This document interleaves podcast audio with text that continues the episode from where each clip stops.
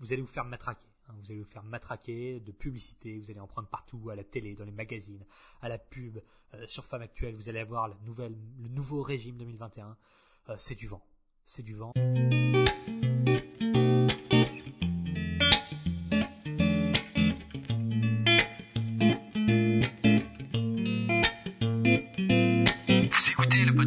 Du rééquilibrage alimentaire.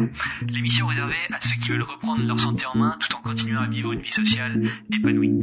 Chaque semaine, venez discuter alimentation, mode de vie, perte de poids et bien-être avec Maël Brosseau.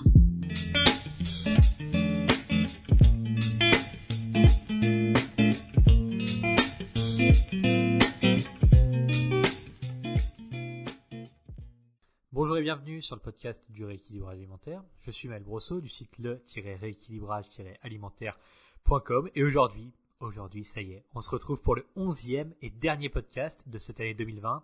Et pour finir en beauté, vous avez une qualité de son absolument incroyable parce que j'ai un micro qui est tout bonnement neuf. Donc finalement, on se retrouve avec un dernier podcast qui finit en grande pompe. Bon, on va pas se le cacher, ça n'était clairement pas l'année du podcast ici pour le rééquilibrage alimentaire, mais essayons tout de même de finir en beauté. 11 épisodes cette année, il y en a certainement eu au moins 30 ou 35 l'année dernière. Bon, on a fait un tiers, c'est déjà ça. Alors, j'imagine que le titre de l'épisode est suffisamment explicite pour que je n'ai pas la peine de revenir dessus finalement. Alors, c'est du choc, c'est pour le clic et c'est pour le grandiose. On va pouvoir développer ça, ce petit sujet là du podcast, dernier podcast de l'année, podcast de Noël un peu. On va pouvoir développer ça dans les minutes qui suivent. Sans plus tarder, et pour la dernière de l'année, voici comment se décomposera ce podcast. D'abord, on se retournera sur l'année 2020 par le prisme de la perte de poids, de l'alimentation et de la santé individuelle en général. Qu'est-ce que vous avez vécu ? Qu'est-ce que l'on a appris et comment tout ça doit absolument nous servir. Et cette partie-là, je l'ai un peu écrite pour essayer de ne pas trop me perdre. Ensuite, on va se pencher sur la perte de poids en 2021 en 4 points que j'ai notés. Donc j'ai noté juste le titre des 4 points et puis je développerai un peu au feeling. Je vous rappelle que c'est le podcast de Noël, il n'y a pas de pression, on va faire ça correctement. Et donc 4 points précis qui sont rarement développés. On va voir. On va voir ça ensemble. Et puis pour conclure, sous une forme s'apparentant à un bonus de Noël, un petit cadeau de Noël si vous voulez, eh bien je raconterai à ceux que ça intéresse vraiment ce qu'il s'est passé en 2020 au sein du rééquilibrage alimentaire, ce que j'ai fait durant les 12 derniers mois, en passant par la création des nouveaux programmes, ou la recréation des programmes, vous verrez bien, les travaux que j'ai publiés, les contenus partout, mais aussi les voyages, puisque par rapport à 2018-2019, eh bien j'ai très peu bougé cette année. Covid oblige et puis j'aime bien jouer un peu avec ça, mais disons que je prends de l'âge et que je commence à apprécier le fait d'avoir une espèce d'appartement fixe à l'année, ce qui n'était pas le cas en 2018-2019. Pour ceux qui me suivent notamment sur Instagram, vous savez que je bougeais beaucoup. Bon, j'avais tapé dans mes mains mais ça vous aurait explosé les oreilles. Allons-y donc pour cet épisode. Quoique, vous le savez certainement, désormais, je prêche pour ma paroisse. Alors pensez à noter cette émission avec 5 étoiles et un petit commentaire sur Apple Podcast. Ça vous prend littéralement une minute pour Noël et pourtant ça m'est vraiment utile. Donc vous allez sur le profil de l'émission, le rééquilibrage alimentaire, sur Apple Podcast avec votre iPhone flambant neuf ou pas. Et puis vous descendez tout en bas, vous mettez 5 étoiles et un petit commentaire et d'avance, je vous remercie pour cette petite action. Alors, le bilan 2020 sur la perte de poids. Qu'est-ce que vous avez vécu ? Premièrement, on va exposer des faits communs. Puis ensuite, je tirerai, disons, 3 catégories de réactions que j'ai le plus observées pendant cette période de 2020. Je vais forcément parler de la France métropolitaine, puisque c'est ici que la majorité des auditeurs de ce podcast se trouvent. Et à peu de choses près, il s'est quand même passé les mêmes événements un peu partout en Europe. Cela dit, en Roumanie, donc là où j'étais les 6 derniers mois, pour ceux qui ne savent pas, je suis en Roumanie depuis 6 mois, eh bien les contraintes étaient moins restrictives, notamment sur la deuxième partie de l'année. De juillet jusqu'à aujourd'hui, il n'y a pas eu vraiment de contraintes liées au Covid ici. Bref. Alors, vous avez été confiné pendant 2 mois à partir de mars, et puis pendant encore presque 2 mois en novembre avec des conditions un peu différentes, mais bon, c'est quand même du confinement. On va appeler un chat un chat. Donc 4 mois quasiment total pendant cette année vous avez été confiné. Une partie très significative de la vie des individus s'en est trouvée chamboulée. Déjà parce qu'en dehors de toute considération sanitaire, il semblait relativement improbable pour tout le monde qu'être littéralement enfermé chez soi puisse arriver un jour. D'habitude, je vais faire une comparaison qui pourra paraître abusive pour certains, mais on associe l'enfermement et la restriction de mouvement dans un espace clos à une peine de prison. Pourquoi on met les gens en prison ? C'est pas pour un truc très sorcier, c'est parce que si vous enfermez un humain, créature qui pendant des centaines de milliers d'années d'évolution a évolué dans l'air libre, le fait de pouvoir aller voir ce qui se passe ailleurs, le fait de marcher pour découvrir, si vous restreignez un humain à un espace clos de quelques mètres carrés, eh bien vous l'emprisonnez. Et donc c'est une peine. C'est pour ça qu'on dit que c'est une peine de prison, parce que c'est quelque chose que l'on ne veut pas. A priori, un homme libre veut pouvoir se mouvoir et avoir la liberté de se déplacer d'un point A à un point B, d'aller et venir comme il le souhaite. Bon, là, vous avez été enfermé. On a été enfermé. Donc voilà, c'est un truc qui vous ne pensez pas pouvoir arriver sans remettre la question du sanitaire sur le devant de la scène. Ce qui s'est produit à 2 reprises en 2020 et qui se donne une allure justifiée aujourd'hui, aurait été, pour 99% des gens, un scénario tout bonnement impossible si je vous avais questionné sur sa probabilité en 2015 par exemple. Si en 2015 j'étais venu vous voir dans la rue pour vous dire est-ce que vous pensez que c'est possible qu'en 2020, eh bien, pendant 4 mois, vous soyez enfermé chez vous ? Non, vous n'êtes pas vraiment enfermé. Enfin, on vous laisse partir à 1 kilomètre. Enfin, c'est un peu une détention provisoire, conditionnelle. Pardon, je sais plus, je m'y connais pas trop là-dedans. Conditionnelle, ouais. Vous avez le droit d'aller à 1 kilomètre autour de votre domicile, mais sinon, non, vous devez rester enfermé chez vous. Voilà. Non, ça arrivera en 2020 et ça va concerner l'intégralité des Français et puis une grande partie du monde développé. Personne n'aurait cru. En tout cas, très très peu de personnes n'auraient cru parce que ça semblait impossible. Et pourtant, c'est ce qui s'est passé. Bon, bref, je me force volontairement à ne pas faire de politique sur le rééquilibrage alimentaire, simplement quand, comme moi, vous avez beaucoup, beaucoup lu sur l'instauration, l'imposition, puis la vie au sein des régimes totalitaires, alors qu'ils soient hitlériens, stalinistes ou maoïstes, eh bien les similitudes avec l'année 2020 font extrêmement, extrêmement froid dans le dos. Mais passons, on est là pour la nutrition. Cela dit, il me semblait important que j'expose un peu mon point de vue là-dessus et j'imagine que ce simple paragraphe servira à donner la ligne directrice de ce que je pense. Bref. Maintenant, dans la dimension de la nutrition uniquement, je vous avais mentionné 3 catégories. 3 catégories distinctes, et bien les voici. La première catégorie s'apparente à ceux qui ont subi le confinement et la situation oppressante au possible des médias de masse. Donc, c'est-à-dire stress, angoisse, frustration, peur, ennui, etc. Donc c'est vraiment ceux qui ont subi, qui ont souffert du confinement. Ensuite, dans la deuxième catégorie, il y a ceux qui ont subi cette année, mais sans trop de difficultés. Ils l'ont presque vécu comme un événement neutre, ni horrible à vivre, ni dans la grande joie. Ça, c'est ce que j'appelle la deuxième catégorie. Et enfin, dans la troisième catégorie, on a ceux qui ont tiré pleinement profit de cet emploi du temps allégé, comme on pourrait le dire, parce que pendant le premier confinement, il y a beaucoup, beaucoup de gens qui ont arrêté de travailler. Évidemment, là, on parle de la nutrition et uniquement de la nutrition. Donc, c'est vraiment dans un contexte de nutrition. Ceux qui ont subi le confinement, stress, angoisse, frustration, peur, et qui sont rués sur la nourriture. Ceux qui ont potentiellement subi le confinement, mais qui n'ont pas eu trop de changements au niveau de leur alimentation. Et ceux qui ont tiré profit, on verra après comment. Alors, dans la première catégorie, c'était violent. On a notamment une explosion de la nourriture tampon, de ce que j'appelle la nourriture tampon, la nourriture qui permet de tamponner les émotions. Alors, puisque je suis enfermé chez moi, puisque je suis stressé, puisque je suis angoissé, eh bien, je me réfugie dans la nourriture. Puisque mon organisme perçoit la vague de danger, entre guillemets, eh bien, il se protège. Forcément, partout, à la radio, à la télé, quand on discute avec nos amis, quand on parle avec nos collègues en télétravail, tout le monde a l'impression que c'est la fin du monde, c'est le cataclysme, Covid-19. Ça... Et donc forcément, le corps, l'organisme, il veut se protéger parce qu'il sent qu'il y a du danger et vous allumez constamment le signal danger, vous allumez la télé, vous voyez qu'il y a des contaminés, vous parlez avec vos collègues, il y a des contaminés, il y a des gens qui l'ont dans votre entourage, qui n'arrivent plus à respirer, qui n'ont plus de goût, qui n'ont plus d'odorat, etc. Donc c'est danger. On voit que ça partout, ça clignote en rouge. Alors comment le corps va se protéger par rapport à ça ? Eh bien en ingérant le plus de calories possible. Anthropologiquement, si vous êtes menacé, votre corps, il veut une seule chose, vous faire survivre.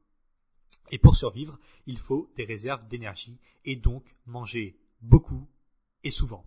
Vous avez peut-être pris du poids, développé des comportements néfastes en relation à la nourriture, fait remonter à la surface de vieux démons liés à l'alimentation, etc. Bon, mais cette catégorie, elle est largement représentée. Vous n'êtes pas seul. Et même sans pulsion alimentaire, en étant enfermé chez soi, la nourriture devient également une source d'occupation. À titre d'exemple, ma mère qui habituellement est très active physiquement, a fait de la course, beaucoup de courses, de la marche rapide, des séances de renforcement musculaire, elle bouge quasiment tout le temps. Eh bien elle, pendant le confinement, elle a pris du poids. Simplement parce qu'elle n'a pas calqué son alimentation sur ses besoins en calories, amoindris par le manque d'activité. Donc, sans pousser à l'extrême, même si vous ne vous réfugiez pas dans la nourriture tampon, dans la nourriture émotionnelle, dans la nourriture qui stoppe les angoisses, dans la nourriture réconfortante pendant les confinements, eh bien, il est tout à fait probable que vous ayez pris du poids, ou en tout cas que vous ayez stagné dans votre perte de poids pendant ces phases de confinement, parce qu'il y a un bouleversement organique, comme je l'ai expliqué anthropologiquement. Si vous stressez à fond, vous commencez à produire beaucoup de cortisol, vous dormez moins bien, vous êtes angoissé et donc vous avez besoin de manger plus, vous augmentez vos apports caloriques pour pallier à ce stress constant afin de produire des réserves d'énergie en cas de danger imminent. C'est comme ça que ça se passe anthropologiquement parlant, et d'autant plus que si on a de la nourriture à disposition, eh bien on va pas se priver. En tout cas, le corps va tout faire pour vous pousser à manger, ce qui est logique. En tout cas, quand on a étudié un peu ça. Donc bref, vous n'êtes pas seul et c'est quelque chose qui était très fréquent et même quasiment logique. C'était presque logique que ça arrive. Et bien entendu, pour conclure avec ma mère, j'étais chez mes parents pendant le confinement numéro 1 et on a géré les choses très facilement pour qu'elle reperde ses kilos rapidement au mois de mai après le déconfinement. Donc il y avait rien de très grave à ce sujet. C'est, comme je dis, c'est normal, c'est logique. Ma mère qui n'a pas du tout de tendance à faire de surpoids ou à manger plus que de raison, eh bien elle a subi entre guillemets le confinement et elle a pris du poids. Voilà. Mais c'est reparti assez rapidement, donc pas de souci là-dessus. Alors, ok. Donc première catégorie, ceux qui ont subi prise de poids, fait des craquages, grignoté à outrance, noyer le stress et les angoisses dans la nourriture. Ça. Première catégorie. Ensuite, seconde catégorie, eh bien c'était normal. Pas besoin d'en faire un roman. Vous êtes dans la seconde catégorie si les confinements n'ont rien ou quasiment rien changé à vos habitudes alimentaires. Par exemple, moi je suis dans la deuxième catégorie. Vous mangiez comme avant, vos apports caloriques se sont calqués sur votre niveau d'activité, vous n'avez pas grossi, vous avez continué à progresser si c'était dans votre trajectoire. Donc, peu de choses à signaler finalement dans cette deuxième catégorie. Et à nouveau, il y avait pas mal de monde là-dedans. Et enfin, troisième catégorie, qui était étonnamment beaucoup représentée parmi mes élèves, eh bien vous avez exploité cette année. En tout cas, vous avez exploité les confinements. Plus de temps pour cuisiner, moins de sorties, donc moins de calories potentielles, plus de disponibilité pour vous informer et faire de meilleurs choix alimentaires. Résultat, vous avez utilisé les circonstances à votre avantage en boostant votre progression. Donc ça, c'est ce que j'appelle la troisième catégorie. Vous êtes servi des confinements pour vous concentrer sur votre équilibre alimentaire, sur votre déficit calorique, sur le fait de compter de peser vos aliments potentiellement. Et donc vous avez perdu du poids, vous avez réussi à enclencher ou à continuer à poursuivre une progression pendant ces confinements. Ça, c'est la troisième catégorie. Pendant ces confinements et pendant cette année. Je parle des confinements parce que c'était vraiment les périodes les plus compliquées, en tout cas qu'on a eu comme retour. La phase de début de confinement, la phase de fin de confinement, de déconfinement. Donc globalement, ça représentait 6 mois dans l'année où c'était assez chaotique. Après, cet été, on a eu quand même pas mal de répit, mais bon, c'est reparti à la hausse après.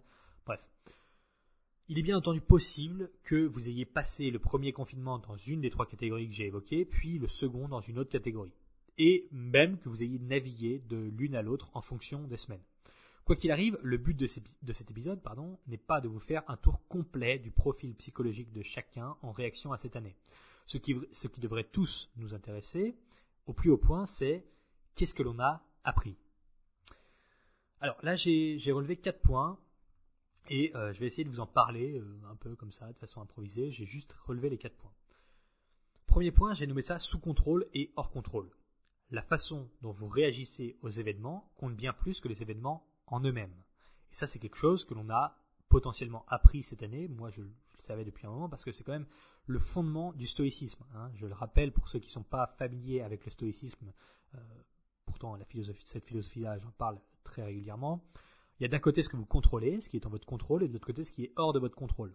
Par exemple, le fait d'être confiné, c'est hors de votre contrôle. Je veux dire, il y a quand même alors, je vais utiliser un mot, une répression étatique, hein, donc ça veut dire si vous partez à plus d'un kilomètre de chez vous, vous risquez de vous faire arrêter par la police, par la gendarmerie et de prendre une amende, hein, donc c'est hors de votre contrôle, c'est-à-dire que c'est pas pendant un moment, c'était plus à vous de décider si oui ou non vous aviez le droit d'aller faire 30 km. Vous n'aviez plus le droit d'aller à la plage, vous n'aviez plus le droit d'aller à la forêt, et puis aujourd'hui, ce qui est hors de votre contrôle, c'est de mettre le masque aussi, hein, c'est-à-dire vous pouvez le faire, mais vous allez être réprimé très rapidement.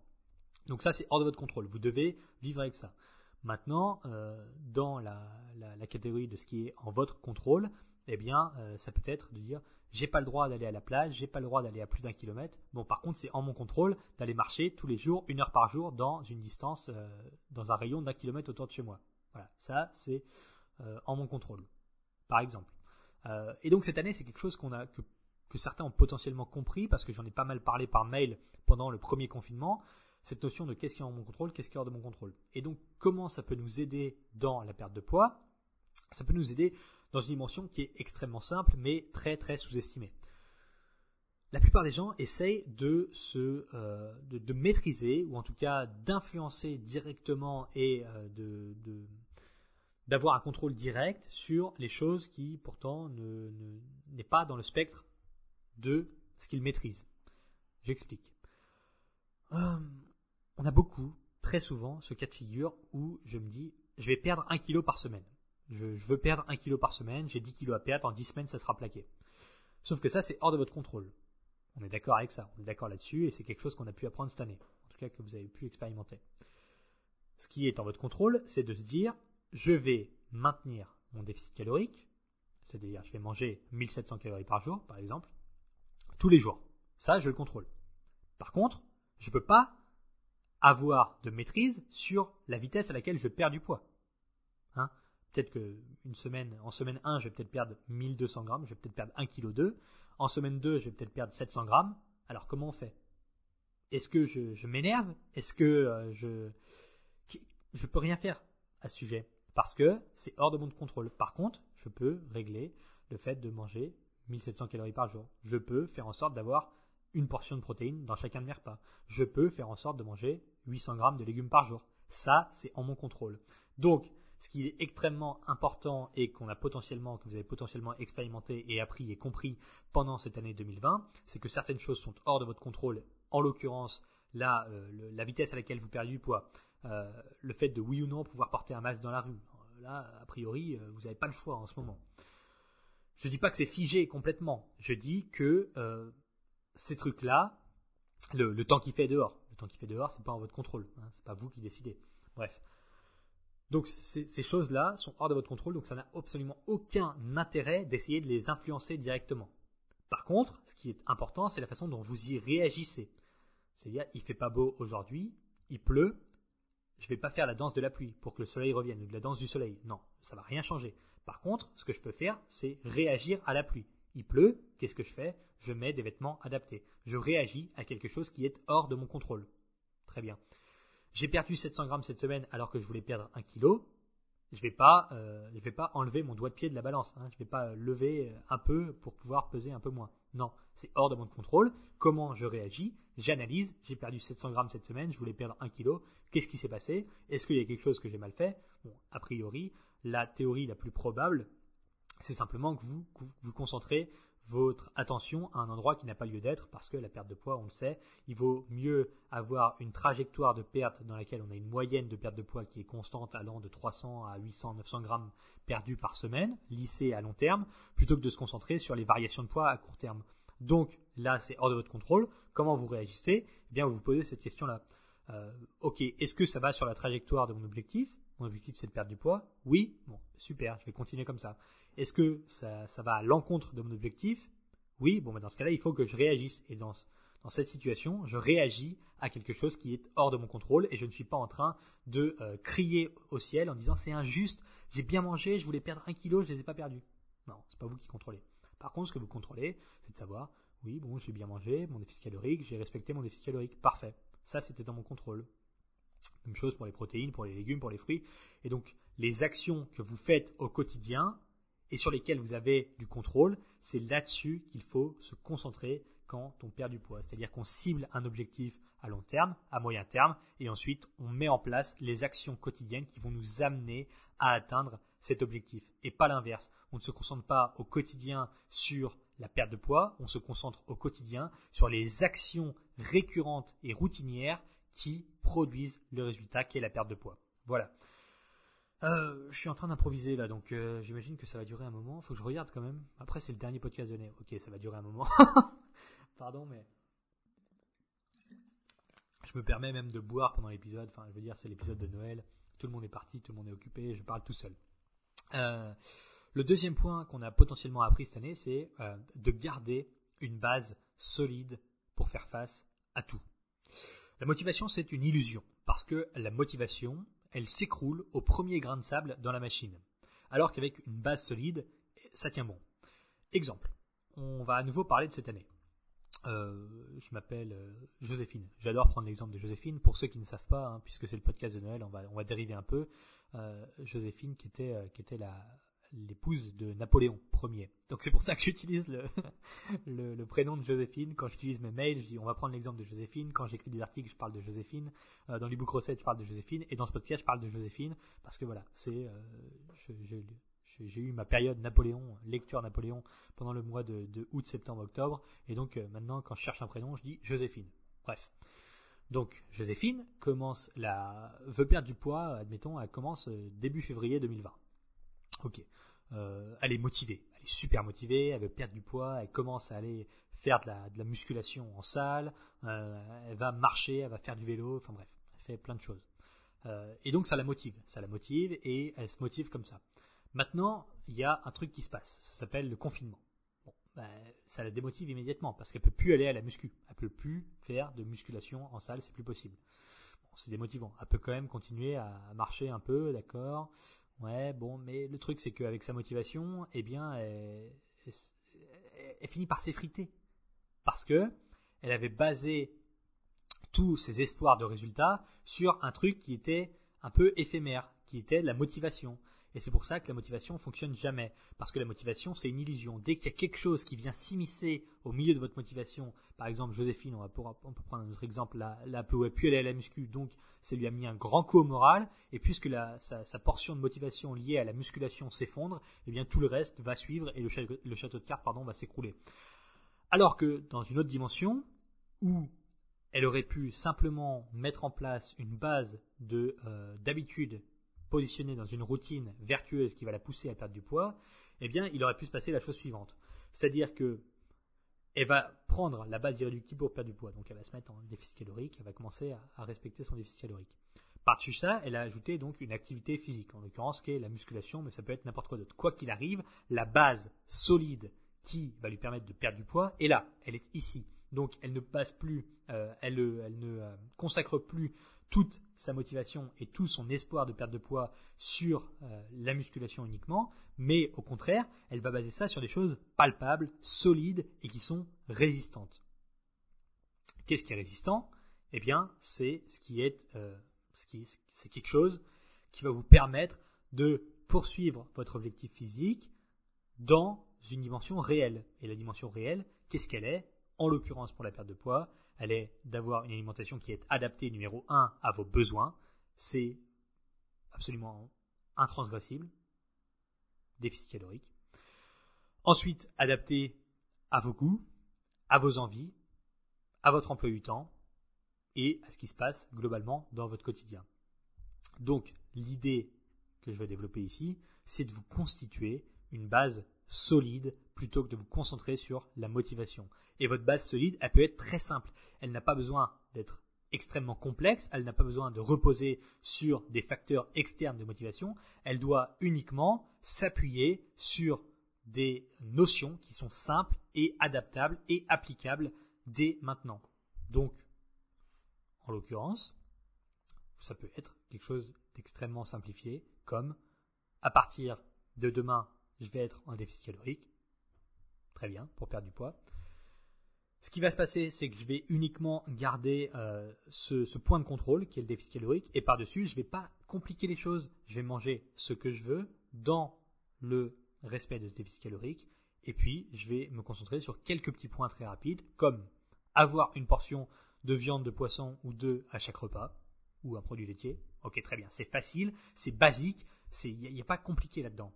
Je vais faire en sorte d'avoir des légumes dans mon repas du midi et mon repas du soir. Pareil, c'est facile, c'est basique, c'est compliqué. On n'a pas besoin d'en faire des caisses. Très bien. Et point numéro 3, pourquoi pas, eh bien, je vais faire en sorte d'avoir au minimum 1 heure ou 40 minutes d'activité par jour au quotidien. Que ce soit de la marche, que ce soit du vélo, de la musculation, du renforcement musculaire, peu importe, de l'équitation, du tennis. Je vais faire en sorte d'avoir 40 minutes au quotidien. Donc, j'ai une base intransgressible qui est, excusez-moi, le déficit calorique. Et puis, par-dessus ça, je fais en sorte de manger des protéines à chaque repas.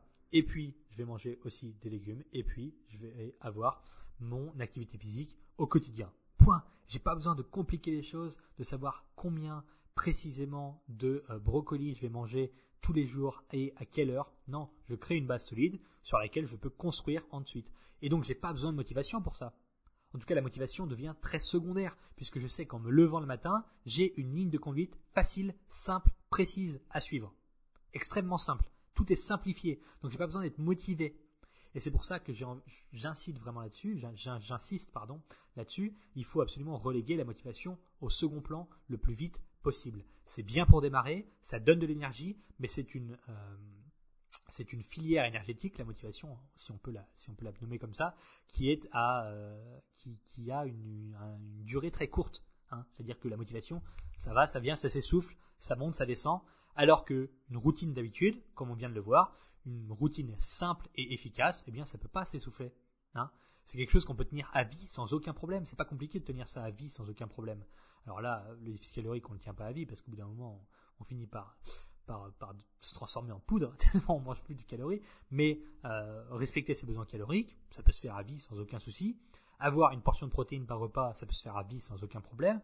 Manger des légumes le midi et le soir, ça peut se faire à vie sans aucun problème. Et avoir 40 minutes d'activité physique par jour, c'est pareil, ça peut se faire à vie sans aucun problème. Et donc, on n'a pas besoin de motivation pour ça. Ce que je veux vous dire, c'est qu'il faut absolument remplacer la motivation le plus rapidement possible par une routine d'habitude. Point numéro 3, j'ai envie de vous dire, je vais essayer d'aller plus vite là parce que c'est terrible. Arrêtez de faire des prévisions ultra détaillées. Alors plutôt que de vous lancer dans des prévisions de malade sur votre objectif avec des dates butoirs, etc., des trucs très précis, non, concentrez-vous sur vos actions à la journée en avançant dans un cadre défini à long terme. Et ça fait écho à ce que je disais au début. On sait maintenant, avec 2020, que le monde est chaotique. Hein. On était beaucoup, alors pas moi, peut-être pas vous, mais en tout cas, il y avait beaucoup de personnes qui étaient vraiment à fleur de peau devant leur télé quand Monsieur le Président parlait. Oh, il va parler ce soir, 30 minutes avant, tout le monde, taisez-vous, il va parler. Et donc, en fait, on se rend compte que votre vie était plus ou moins régie par un type. Un type qui parle à la télé, qui dit ce que vous pouvez faire, ce que vous pouvez pas faire, ce que vous avez le droit de faire, ce que vous allez avoir le droit de faire. Et puis, on y va, on fait des prévisions. 3 jours avant, on a des médias, des journaux qui nous disent voilà ce qu'il va peut-être annoncer, voilà ce que le conseil scientifique va dire. Et donc, le truc, c'est que tout ça devenait extrêmement incertain. Tout ça devenait absolument... c'était l'incertitude complète. Et donc, ce qu'il fallait faire, plutôt que d'attendre d'avoir les résultats, plutôt que d'attendre d'avoir la liste de ce que vous avez le droit de faire ou ce que vous n'avez pas le droit de pas faire, eh bien, il vaut mieux avancer au jour le jour sans se préoccuper de savoir ce qui va se passer la semaine prochaine, sans se préoccuper de savoir quels vont être les résultats de vos actions au jour le jour. Alors, plutôt que de se concentrer à se peser au quotidien, à se concentrer sur son poids au quotidien, à se concentrer sur son tour de taille au quotidien, à se concentrer sur ce que Macron va dire au quotidien, à se concentrer sur ce que le gouvernement va vous laisser faire ou pas faire au quotidien, eh bien, on peut retourner dans le spectre de ce que vous contrôlez, à savoir, est-ce que aujourd'hui, je peux, oui ou non, respecter mon déficit calorique? Oui, et personne ne va influencer ça, en tout cas a priori. Est-ce que aujourd'hui, je peux faire en sorte d'avoir des protéines dans mon repas ce midi et ce soir? Oui. Est-ce que tout ça peut rentrer dans le cadre d'un objectif que je visualise à long terme, mais sur lequel j'agis à court terme? Et la réponse doit être oui, absolument. Donc, plutôt que de se concentrer sur les résultats à la semaine, on se concentre sur une projection de résultats à long terme. Exemple, je veux perdre 10 kilos et ça serait bien que je le fasse dans un délai de 8 mois. Ça serait bien que je le fasse. Je ne dis pas il faut que je perde X kilos par semaine pendant les prochains mois. Non, je dis j'ai envie de perdre 10 kilos. En tout cas, j'ai l'impression de devoir perdre 10 kilos et ça serait bien que je le fasse dans un délai de 8 mois. Maintenant, j'en parle plus. C'est là-bas, c'est posé. Je sais que je veux perdre 10 kilos. Voilà. Et j'agis et je dépense mon énergie non pas dans l'espèce d'obsession du résultat. Je ne vais pas dépenser mon énergie dans ma balance tous les jours, dans combien de kilos je fais tous les jours. Non, on s'en fout, on a 8 mois, on a 8 mois, on a un an, on s'en fiche. On ne dépense pas notre énergie là-dedans, on dépense notre énergie sur nos actions quotidiennes. Nos actions de la journée, petit pas après petit pas, un pas après l'autre, on avance petit à petit et on dépense notre énergie là où ça compte vraiment, dans le réel, dans la pratique, pas dans des résultats hypothétiques à long terme. Voilà. Donc on arrête de faire des prévisions ultra détaillées, des trucs précis, extrêmement précis, à la semaine, il faut que je perde X telle semaine, si jamais je... Non, on ne se concentre pas sur les résultats, on se concentre sur les actions qui amènent les résultats. Très important. Et enfin, quatrième point à ce sujet que je voulais développer, quand tout va bien, ça peut exploser complètement et inversement. La vie est terrible. Je le répète, le chaos est constant. Rien n'est assuré pour de bon et j'en parle parce que un de mes amis, donc il y avait une salle, il a toujours pour le moment, une salle de musculation, en tout cas, elle était extrêmement florissante avec une très bonne croissance et un niveau de service excellent. Tout allait parfaitement et laissait entrevoir un avenir radieux à la fois pour lui et pour les adhérents de sa salle. Et là, boum badaboum, le Covid se pointe. 2020 a été terrible pour son entreprise et 2020 le sera probablement encore un peu, on verra ce que ça donne. Quoi qu'il arrive, là on est au mois de décembre quand je parle et il était à deux doigts de fermer complètement boutique et rien n'est assuré. C'est la leçon, rien n'est garanti. Cet ami, il avait une salle de muscu qui marchait extrêmement bien, qu'il a ouvert en 2015 et qui avait une croissance géniale. Et puis, il avait du nouveau matériel, il avait des nouveaux adhérents et les gens restaient, les gens étaient contents de venir. Et c'était vraiment, il gérait ça vraiment d'une main de maître et c'était vraiment un très très bon gérant de salle de muscu, qui est un ami à moi donc. Et n'importe qui avait regardé ça en 2018, en 2019, comme moi je l'ai vu évoluer, je me suis dit mais c'est génial ça, en 2025 ça va être énorme, ça va être super, tout le monde sera extrêmement content, les coachs seront contents, lui sera content, les adhérents seront contents, ça marche à fond et c'est top. C'est l'idée que j'avais en 2018 et pourtant en 2019 pareil, c'était génial, il faisait des réinvestissements, il achetait du nouveau matériel, enfin tout ça était génial, tout ça est parfait. Et en 2020, bim, il se fait exploser par le Covid. Sa salle a été fermée pendant, 6 mois, peut-être 5 mois pendant l'année 2020. Et pourtant, je me souviens, à la fin du premier confinement, on était là-bas, on était en train de changer les machines, de les mettre dans, de mettre des scotch au sol pour pas que les gens se rapprochent, respectent les distances sociales, etc., les masques et tout. Enfin bref, c'est vraiment tout bien fait. Pendant 5 ans, c'était génial. Et puis d'un coup, d'un seul, bim, tout s'est éclaté. Donc, l'idée c'était de dire, quand tout va bien, tout peut complètement exploser. Et c'est la leçon. Rien n'est garanti. Aujourd'hui, je vous fais ce podcast et demain, je me fais écraser par un bus à Bucarest. C'est possible. Ça ne veut pas dire qu'il faille rester enfermé chez soi et flipper complètement. Ça veut dire que sachant cela, eh bien, j'ai l'obligation non négociable de produire le meilleur travail possible chaque jour. Et en retournant le tableau, ça veut aussi dire que si vous passez une période noire, un moment terrible de votre existence, rien ne vous assure que ça le restera. Au contraire, tout pousse à croire que la roue va tourner, que ce qui n'est pas fatal n'est pas figé. Je répète, ce qui n'est pas fatal n'est pas figé. Pour la perte de poids, vous pouvez très bien passer une année 2020 horrible et prendre du poids, puis éliminer 23 kilos en 2021. C'est possible. Et d'ailleurs, puisqu'on en est là. Si votre objectif pour 2021, c'est de perdre du poids, eh bien, je vais vous filer un coup de main. Pendant le mois de décembre, j'ai écrit une nouvelle série de mails. Au total, il y en a 23. Dans cette série de 23 mails, on verra ensemble comment bien débuter son rééquilibrage alimentaire en 2021. C'est-à-dire que du 2 janvier jusqu'au 2 février, vous recevrez mes conseils, mes recommandations inédites et uniques sur le sujet.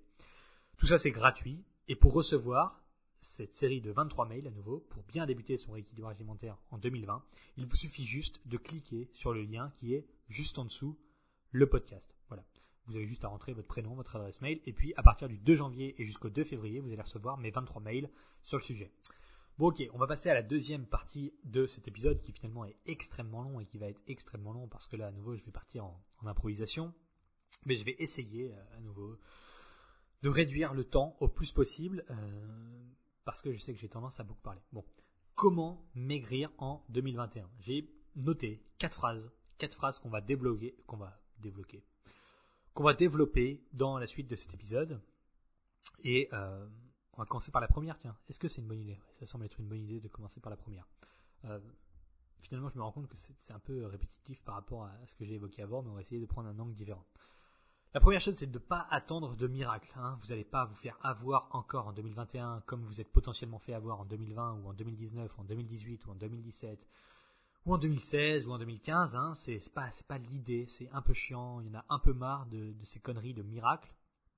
Comme d'habitude, comme tous les ans, comme toutes les rentrées en 2021, comme en 2020, on va avoir les promesses miracles. Le nouveau régime 2021, la nouvelle méthode comme j'aime, version 2.0, le nouveau Weight Watcher spécial 2021, le nouveau jeûne intermittent session 2021. Cette fois-ci, vous allez jeûner pendant 17 heures et manger pendant 5 heures. Enfin bref, il va y avoir vous allez vous faire matraquer. Hein, vous allez vous faire matraquer de publicité. Vous allez en prendre partout, à la télé, dans les magazines, à la pub, sur Femme Actuelle. Vous allez avoir le nouveau régime 2021. C'est du vent. C'est du vent, s'il vous plaît. Et j'ose croire vraiment que c'est vraiment optionnel ce que je dis là, parce que si vous m'écoutez depuis 36 minutes, normalement, vous ne faites plus avoir par ça. Ça vous passe largement au-dessus. Mais je répète, au cas où il y a quelques personnes qui se soient égarées jusque-là, n'attendez pas de miracle en 2021. Perdre du poids, c'est putain de compliqué, ça n'est pas facile. Ça fait 7 ans que j'accompagne personnellement des individus dans leur transformation physique. Au moment où je vous parle, en décembre 2021, j'ai aidé et accompagné et suivi personnellement 2974 personnes dans leur perte de poids. Hein, d'accord, il faut le comprendre, ça commence à faire du monde. Et il n'y a jamais de miracle. Donc en 2021, c'est pas la peine d'en attendre non plus. Il faut être en déficit calorique. Il faut respecter ses besoins. Ça implique de s'y mettre sérieusement. Ça demande de l'investissement. Ça demande du travail. Ça demande du temps, de la patience. Parfois, vous allez avoir faim. Parfois, vous allez être démotivé. Parfois, vous allez avoir envie d'arrêter. Pendant quelques semaines, des fois, vous allez stagner un petit peu.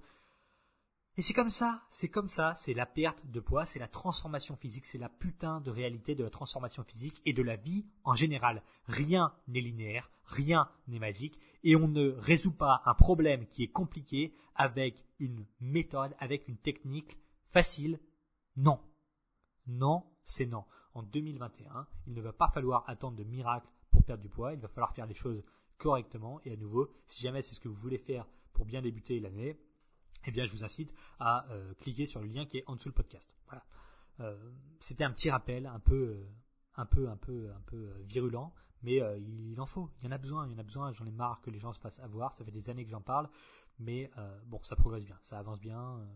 Quand même, il y a de moins en moins de monde qui se fait berner. Bon, pas de miracle. Il n'y a pas de méthode facile. Il n'y a pas de méthode étrange. Il n'y a pas de truc révolutionnaire. Non, on connaît les évidences scientifiques, on les connaît, les évidences pratiques et pragmatiques, on les connaît, et je vous les ai citées juste avant. Deuxième point pour maigrir en 2021, vous devez comprendre que le monde est chaotique. Et là, à nouveau, ça revient sur nos pas par rapport à 2020. Le monde est chaotique, c'est-à-dire que c'est pas parce que vous, Joséphine, avez décidé de faire un rééquilibrage alimentaire en 2021 que le monde va se mettre à tourner à votre vitesse. Non, le monde est chaotique, c'est-à-dire que vous allez adapter l'alimentation à votre vie, vous allez faire ça du mieux possible, vous allez le faire au moins pire, hein, d'accord ? C'est pas parce que vous avez décidé d'être en déficit calorique que tout le monde va se mettre à aller à votre vitesse. C'est pas parce que vous avez décidé d'être en déficit calorique que la vie va se simplifier et que tout va devoir s'articuler autour de ça. Non. Ce que vous allez faire, Ce que je vous conseille de faire, c'est de vivre votre vie normale et de faire du mieux possible pour traverser cette existence en tant qu'être humain, cette existence chaotique dans ce monde chaotique avec le Covid et avec tous les problèmes que vous pouvez avoir potentiellement dans votre vie personnelle, dans votre vie professionnelle, dans votre vie amicale, dans votre vie de famille. Vous avez des problèmes. Le monde est chaotique. Je veux dire, c'est incroyable, c'est incroyable. Alors, je vais peut-être partir un peu dans ma psychophilosophie de Maël Brosseau, là, mais je veux dire, vous allumez, vous cliquez sur l'interrupteur et il y a de l'électricité. C'est incroyable. Mais ça tient qu'à un fil, tout ça. C'est-à-dire que pour qu'il y ait de l'électricité, je crois que j'en ai déjà parlé dans un podcast, mais pour qu'il y ait de l'électricité chez vous, dans votre maison, c'est-à-dire que pendant des années et des années d'évolution entière, il y a des humains avant vous qui ont dû se sacrifier et qui ont dû travailler pour ça. Et il y en a encore aujourd'hui qui doivent travailler pour que vous ayez de l'électricité chez vous. Et si par exemple, Joséphine, vous êtes secrétaire médicale, par exemple, Joséphine, peut-être, eh bien, quand quelqu'un va prendre un rendez-vous, c'est incroyable, c'est un miracle qu'il y ait une secrétaire médicale pour décrocher et pour fixer le rendez-vous. Je veux dire, c'est pas commun. Alors certes, il y a un salaire, il y a toute une société qui s'est créée autour de ça, mais je veux dire, quand vous allez faire un rééquilibrage alimentaire, vous devez accepter que tout ne va pas se mettre à aller à votre rythme et que vous allez simplement devoir faire du mieux possible avec ce que vous avez pour mettre en place les actions qui vont vous permettre d'avancer vers votre objectif. Mais il ne faut pas attendre que tout s'ordonne et que tout soit parfait et que ça ne fasse jamais de vagues et que ça soit linéaire et que tout soit absolument prévu et prévisible. Non, je vous le dis maintenant, je vous le lance comme ça, fin 2020, ça va être compliqué. Il y a des moments où vous allez douter. Et pourquoi ? Parce que fondamentalement, le monde est chaotique. C'est comme ça, c'est l'existence entière qui est faite comme ça. Et donc, ce que je vous incite à faire, c'est de ne pas chercher le parfait, c'est de simplement de pratiquer, d'avancer en faisant du mieux possible et sans attendre de miracle à nouveau, sans attendre que tout se mette à tourner à votre rythme. Donc voilà, 2021, c'est comme 2020, c'est comme 2019, c'est comme 2018. Perdre du poids, c'est compliqué. Le monde, c'est un sacré chaos. Et tout ce que vous avez intérêt à faire, c'est de faire du mieux possible sans vous mettre une pression de dingue, en restant un humain bienveillant envers vous-même, sans vous blâmer, sans vous punir quand vous mangez un peu trop. C'est pas la peine de se punir pour ça. C'est pas la peine de se punir parce que vous avez mangé 100 grammes de frites alors qu'il fallait en manger 50 grammes. Non, vous ferez mieux demain. C'est bon. Soyez tolérant, mais soyez tout de même exigeant avec vous-même et soyez surtout clair avec ce que vous voulez et avec ce que vous attendez de votre personne. Soutenez-vous. Vous êtes la personne la plus à même de vous soutenir. Vous êtes la personne la plus à même de vous aider. Alors prenez vos responsabilités, prenez cette responsabilité sur vous et pour vous. N'attendez pas que les autres fassent les choses à votre place. Faites-le en acceptant que tout ça soit imparfait. C'est comme ça. Enfin, je voulais parler... Ah non, j'avais 3 points, pardon. Je dis que j'avais 4 points, mais en fait j'en ai 3. Ça fait déjà 40 minutes. Ok, super. Le 3e point, c'était ne pas dépenser votre énergie dans des broutilles sans intérêt. On s'en fout de savoir si le brocoli est plus riche en vitamine C que les haricots verts. On s'en fout. On s'en tape royalement. Qu'est-ce qu'on s'en fiche également ? On s'en fiche de savoir si vous mangez du riz complet ou du riz blanc. On s'en fiche de l'index glycémique du riz complet par rapport au riz blanc. On n'en a rien à faire. Qu'est-ce qu'on s'en fiche d'autre ? On s'en fiche de plein de trucs. On s'en fiche de savoir si le rameur, ça brûle plus de calories que le vélo elliptique. On n'en a rien à faire. On s'en fiche royalement. Mais vraiment, vraiment. Un des gros problèmes que rencontrent les gens, c'est qu'ils dépensent leur énergie dans des broutilles sans intérêt. Et il faut absolument que vous évitiez de faire ça. Votre énergie, elle est précieuse, c'est pas illimité. C'est-à-dire que vous devez absolument concentrer vos efforts aux bons endroits. Je ne sais pas si ça va vous parler. Peut-être que oui, peut-être que non, peut-être que je ne vais pas être capable de l'expliquer correctement. Mais si jamais vous avez... Une espèce de balance, ou alors comment je pourrais... Voilà, très bien, je vais évoquer ça comme ça. J'ai une porte devant moi. Sur cette porte, il y a donc à l'horizontale, il y a le côté où il y a la poignée et il y a le côté où il y a la charnière. D'accord. Admettons donc que cette porte, je la tire là où il y a la poignée. Ou que je la pousse. Je la pousse pour la fermer là où il y a la poignée. Et je fais concentrer tous mes efforts sur le côté extérieur de la porte, donc le côté qui est opposé aux charnières. Ça va être très simple. Ça va être très simple parce que j'ai un long effet de levier. C'est-à-dire que je pousse sur le côté opposé aux charnières, donc je vais avoir un effort minime à produire. Je mets tout mon effort au bon endroit, c'est-à-dire le plus d'efforts possible à l'effort où il y a le minimum de résistance, donc la porte est très facile à pousser. Maintenant, je suis débile.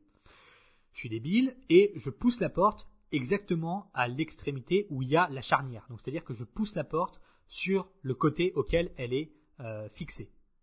Si je pousse la porte sur ce côté qui est horizontalement opposé à la poignée, eh bien, j'ai un effet de levier, j'ai un bras de levier qui est minime. D'accord ? Si je pousse la porte ici, je mets tous mes efforts dans un endroit où il y a le maximum de résistance. Donc, ça va être beaucoup plus compliqué et ça va me demander beaucoup plus d'énergie inutile de pousser la porte là où elle est proche des charnières. Alors que si je poussais la porte là où elle est, là où la poignée est accrochée, eh bien, ça va être très simple. Donc, l'idée avec la perte de poids, c'est de faire exactement la même chose. C'est de dépenser un maximum de votre énergie, un maximum de vos efforts dans les endroits qui comptent réellement. Et les endroits qui comptent réellement, ils sont où ? Ils sont dans le maintien de votre déficit calorique.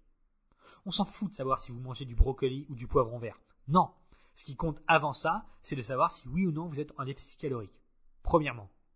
Ensuite, dans vos apports en protéines, il faut manger des protéines. 1,3 g par kilo de poids de corps minimum, c'est extrêmement important pour un tas de raisons et ça va largement améliorer votre capacité à perdre du poids si jamais vous en mangez suffisamment. Donc là, c'est pareil.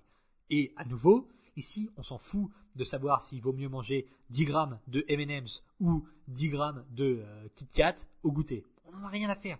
Ce qui compte avant tout, c'est déficit calorique. Apport en protéines. Avoir des gros volumes alimentaires dans ses repas, c'est-à-dire manger beaucoup de légumes et de fruits. Et respecter vos goûts et vos envies. Point barre. On a 4 points. 4 points là que je vous donne en théorie. Bien évidemment, il existe de la pratique, tout ça, et j'en parle dans les programmes, dans le plan, etc. Ok.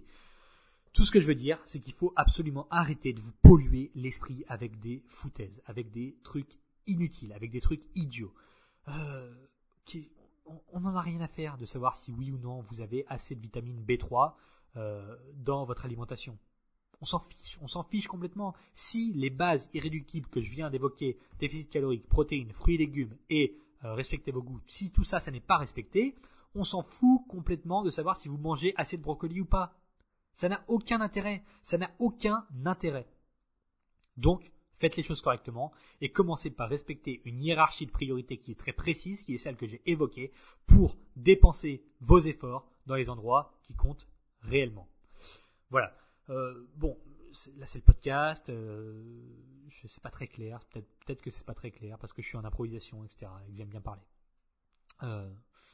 Pour avoir un espèce de résumé de tout ça et surtout pour avoir une ligne de conduite précise vis-à-vis de tout ça, vous cliquez sur le lien qui est en dessous et vous vous préinscrivez donc pour recevoir tous les mails du 2 janvier au 2 février. On va voir tout ça. Il y aura un résumé complet de tout ça. Il y a 23 mails. Il y a un total de 50 pages que je vais vous envoyer pendant tout le mois de janvier et on verra tout de A à Z. On reverra les bases du rééquilibrage alimentaire, comment mettre en place votre propre rééquilibrage alimentaire, comment éviter les pièges que je viens d'évoquer.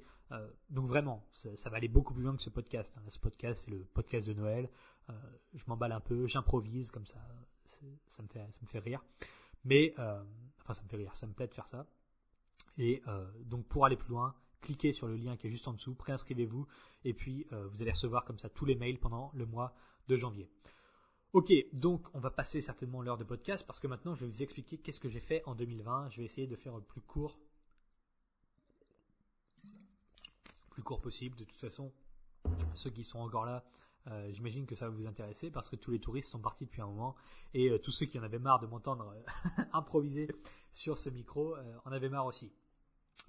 Alors là, ça va être la partie un peu plus sympa, un peu plus détendue, un peu bonus de Noël. Qu'est-ce que j'ai fait en 2020 ? Je vais vous faire un petit résumé. En janvier, on a fait le plan. Alors, en vérité, on l'a plus fait en décembre. C'est-à-dire que fin décembre 2019, j'avais posé une question aux élèves du programme rééquilibrage alimentaire. J'avais demandé qu'est-ce qu'ils pensaient, qu'est-ce qu'ils penseraient d'avoir un plan des menus alimentaires. Je lui avais proposé d'avoir 32 menus alimentaires, des menus alimentaires qui serviraient de base, de ligne de conduite à leur alimentation, avec donc des petits déjeuners préfets, des déjeuners préfets, des dîners préfets, et sur lesquels ils pourraient modifier sans aucun problème leurs aliments. Et tout le monde était plutôt très intéressé par ça. Donc on a créé le plan en décembre 2019 et on a même bossé le 24 et le 31. Donc quand je dis on a, c'est Enzo et moi. Donc on a fait ça pendant les 2 dernières semaines de décembre. On a créé une première version du plan et puis je l'ai lancé. Donc j'ai dit aux gens, j'ai proposé aux gens, est-ce que ça vous intéresse? Donc j'en ai parlé par mail et sur Instagram, il me semble, dans un article aussi. J'ai dit, est-ce que ça vous intéresse? On ne l'a pas encore créé, mais si ça intéresse suffisamment de monde, eh bien on va le faire. Et donc au final, on a eu 200 membres préinscrits, donc qui ont en prévente, qui ont acheté le plan, alors que le truc n'était pas encore créé, donc on l'a fait. On l'a fait et on l'a sorti en janvier et il y a eu vraiment un retour extrêmement positif là-dessus vis-à-vis du plan. Et dès le mois de janvier, on avait 200 personnes qui s'en servaient au quotidien.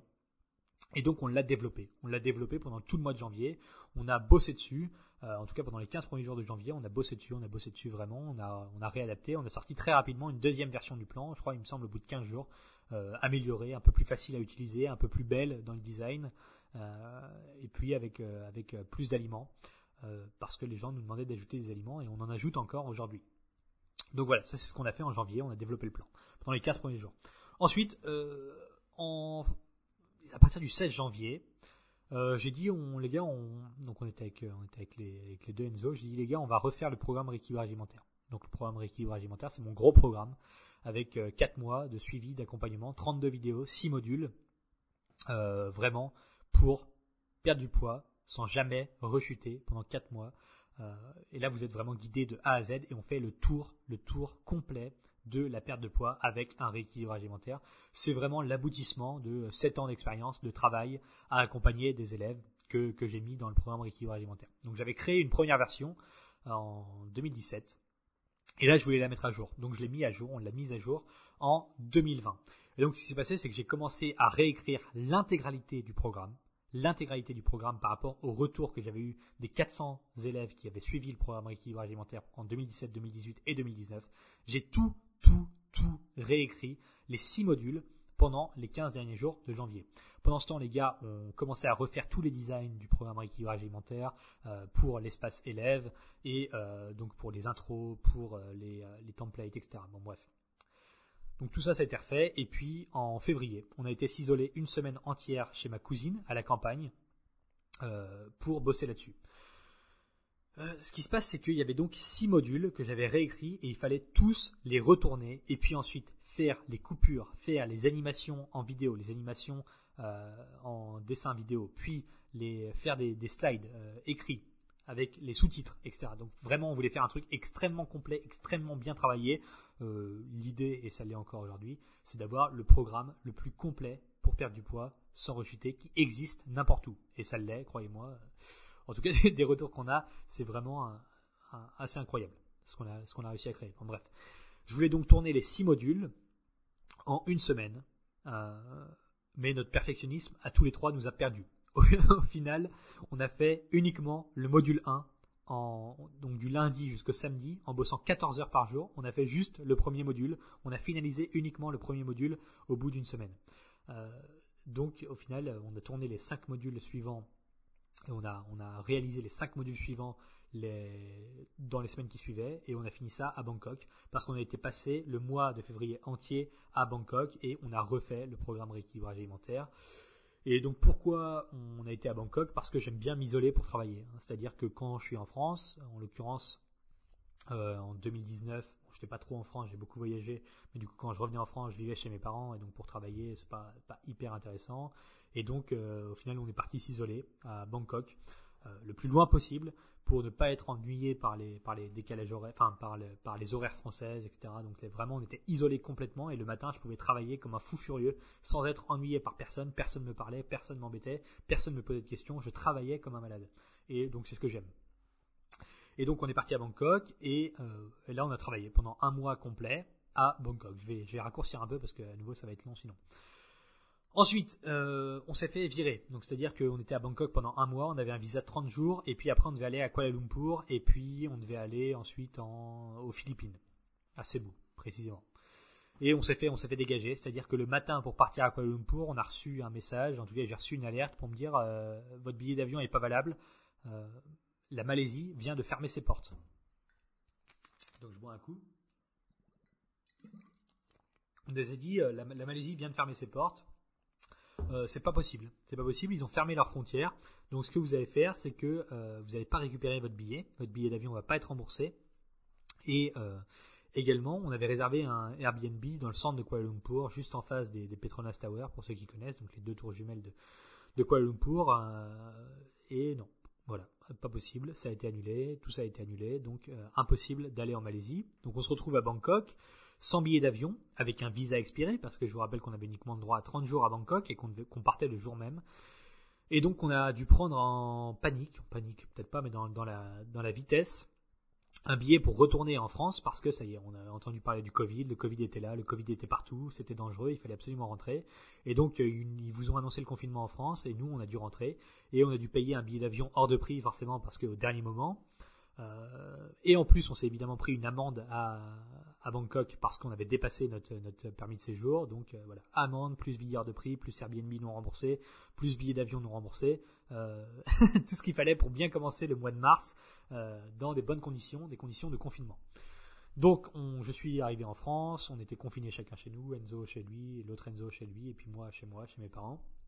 Et pendant le confinement j'en ai profité pour travailler comme un fou furieux finalement, parce que j'avais rien d'autre à faire, j'étais enfermé chez moi et donc j'ai créé beaucoup de contenu, j'ai tourné pas mal de vidéos YouTube, j'ai tourné quelques podcasts il me semble, mais j'ai surtout écrit beaucoup de mails pendant cette période-là.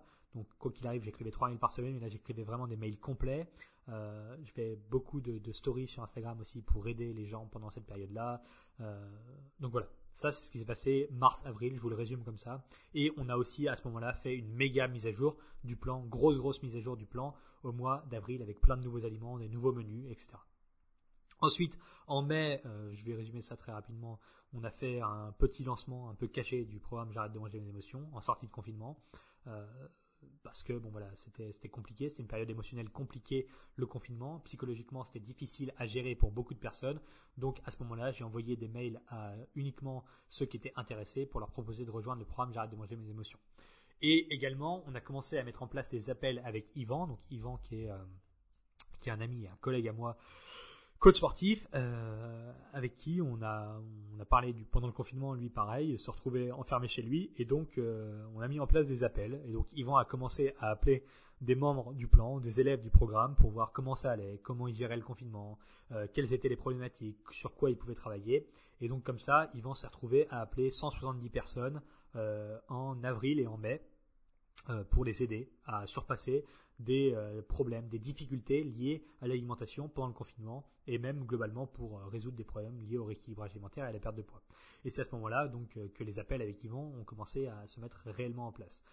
Ensuite, au mois de juin, je vais aller un peu plus vite, c'était complètement chaotique parce qu'en fait le logiciel, la plateforme que j'utilise pour envoyer des mails et sur lesquels donc il y a des dizaines de milliers de personnes qui sont inscrites pour recevoir mes mails, vous en faites très certainement partie, en tout cas c'est possible, eh bien ça a planté, j'ai eu un problème dessus, j'ai fait une fausse manip, plus ou moins, même si bon, il y avait des torts un peu des deux côtés, de la plateforme et de mon côté à moi, et donc au final il y a eu une grosse panique et dans le rush on a dû vraiment changer de plateforme, c'est-à-dire refaire tous les espaces membres de mes 3 programmes, donc du plan, du programme J'arrête de manger mes émotions et du programme Rééquilibrage alimentaire. On a dû refaire tout ça, basculer sur une autre plateforme complètement, donc ça nous a pris 3 semaines complètes à plein temps, à 3 là-dessus, retransférer tous les mails, réintégrer à chaque personne, c'est-à-dire que quand vous me donnez votre adresse mail avec votre prénom, eh bien moi je peux voir manuellement quel mail vous avez reçu, quel mail vous allez recevoir, sur quelle liste vous êtes, et donc les personnes qui sont déjà membres d'un de mes programmes sont sur une liste différente, celles qui sont dans le plan, celles qui sont dans le programme équilibrage alimentaire, celles qui sont dans le programme J'arrête de manger mes émotions, ceux qui veulent juste recevoir mes mails, ceux qui ont reçu mon e-book recette, enfin tout ça c'est très bien trié, parce que l'idée c'est quand même de vous apporter un maximum de valeur sans vous spammer, sans envoyer des mails qui n'ont aucun intérêt pour vous. Si vous êtes inscrit par exemple au programme J'arrête de manger mes émotions, ça n'a pas d'intérêt que je vous renvoie un mail théorique là-dessus, hein, parce que vous avez tout vu dans le programme. Donc tout ça c'est bien trié, on a dû tout refaire à la main parce que j'avais des sauvegardes, mais dans les sauvegardes tout ça n'était pas enregistré, donc c'était vraiment la panique, le enfin pas la panique, mais c'était chaos. C'était le chaos pendant 3 semaines complètes. C'était très très chiant à faire et vraiment c'était pas intéressant du tout. Et en plus, ça a créé, on a réussi quand même à pas mal limiter la casse. On a eu ça a touché directement uniquement 6 ou 7 élèves sur les milliers que j'ai, en tout cas qui étaient membres déjà des programmes. Donc super. On a réussi à gérer ça et ensuite on s'est préparé au départ en Roumanie parce que je l'avais prévu dès le début du confinement. J'avais dit dès que ce confinement est terminé, je vais vivre en Europe de l'Est. Je suis allé à Budapest et ceux qui me suivent sur Instagram à nouveau connaissent mon amour pour cette ville. J'adore Budapest, j'adore la Hongrie, pas particulièrement Budapest parce que je suis pas beaucoup sorti de Budapest, mais j'adore Budapest et je voulais absolument aller vivre en Europe de l'Est. Je suis allé aussi à Sofia en Bulgarie en 2019, donc j'étais en Bulgarie, en Hongrie et là je voulais tester la Roumanie parce qu'il y a quelqu'un qui m'avait parlé de la Roumanie et en fait il se trouve que la Roumanie est le seul pays d'Europe de l'Est qui a une langue non slave, ou en tout cas une langue qui s'apparente bien plus à une langue latine. C'est un peu un mix entre le français, l'italien et peut-être un peu d'espagnol. Et donc pour vous donner un exemple, en Roumanie, pour dire merci, on dit merci, donc avec un S. Pour dire salut, on dit salut. Donc c'est vraiment pas compliqué. Je suis, c'est Yeusund, donc je suis Yeusund, ça ressemble, Yeusund Maël. C'est vraiment pas compliqué. Par exemple, appartement, on dit apartamente.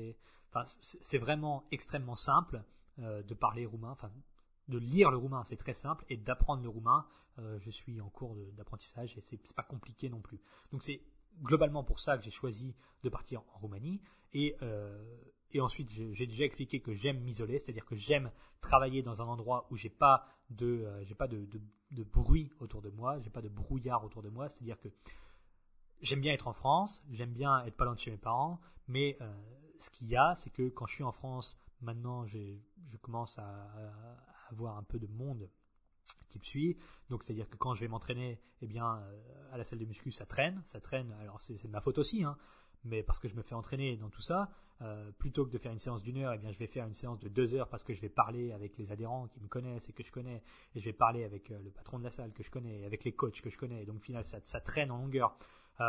Même chose quand je suis dans ma famille ou quand je suis pas loin de chez ma famille, ça va vite, je suis invité, les repas de famille, les repas chez les amis, les repas ceci, cela, les rendez-vous, les réunions en France, avec la banque, comptable, etc.